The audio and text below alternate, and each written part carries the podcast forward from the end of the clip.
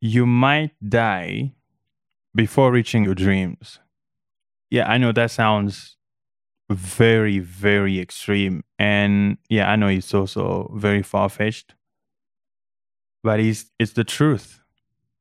Uh, as an African, you know, if you've listened to this show, I am very dedicated to exploring, you know, uh, topics based, you know, on the African continent. But the more I have guests on my show, the, the more I realize that the African continent is, in my opinion, it is possible to eradicate everything that goes on, but it's not something that can be fixed in the next 100 years, which leads me to believe that it is very possible to live on earth without reaching out your dreams as long as you're in the African continent. We all know that education, I had an episode where I was talking to a journalist who wrote something about education. We all know that education is not very well viewed in Africa. According to uh, according to the United Nations, nearly sixty percent of the youth aged between 15 and 17 years old are not in school. Which means that those kids' future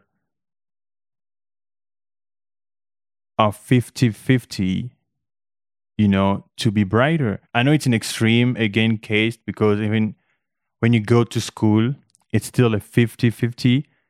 But just going to school kind of makes you believe that it's kind of you know 60 40 or 70 40 because you at least have something to back up all your claims. I'm also talking about the sub-saharan african part. We don't have the resources to help us reach our dreams.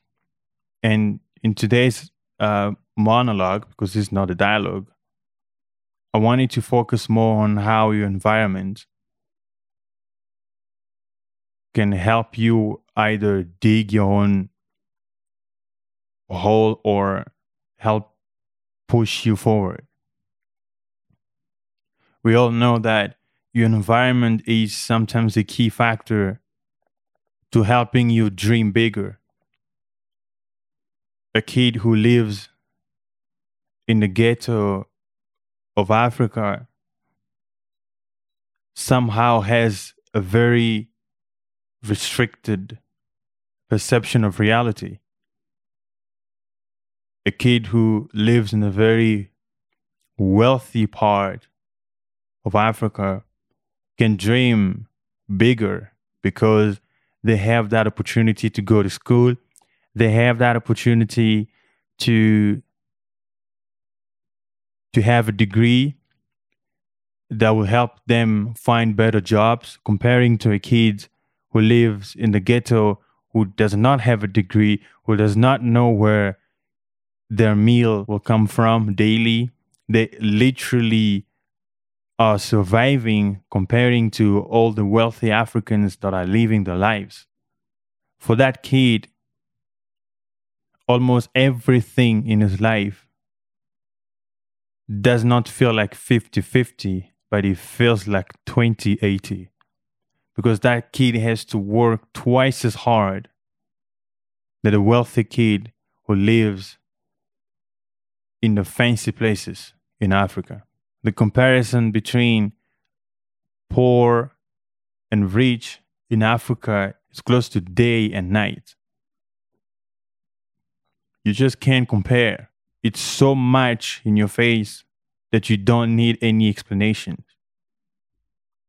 And unfortunately, the I hate to say this, but there seems to have no hope for that kid. And that kid might die without reaching their full potential. You know, I've had the opportunity to kind of be almost like three countries and getting to hang out with people from different countries and different African tribes, you start realizing that we are all sharing common beliefs. And one thing that I would strongly believe that most Africans believe is that the future of a kid does not just depend on the school or their education.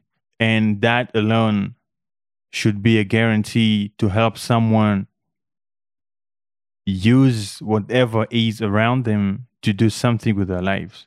But it becomes really hard when you live in a continent that is predominantly known for making 1.1.25 US dollars a day. I mean, just that number sounds extremely hideous and utterly ridiculous, but it's true because there are people who make $50 a month in Africa. And I even know those who make $30. It's just sad to know that most African people, some of them don't even know that they have dreams. Their realities have become a constant reminder that they will never get out of. I'm not trying to say that I have the answer to how we're going to change and help those people reach their dreams, but I just wanted to point it out because it's really sad. I've, I've been really thinking about it that we have people who don't even know their full potential. They don't even know what they're capable of doing because everything around them points towards negativity to its fullest. It's really sad.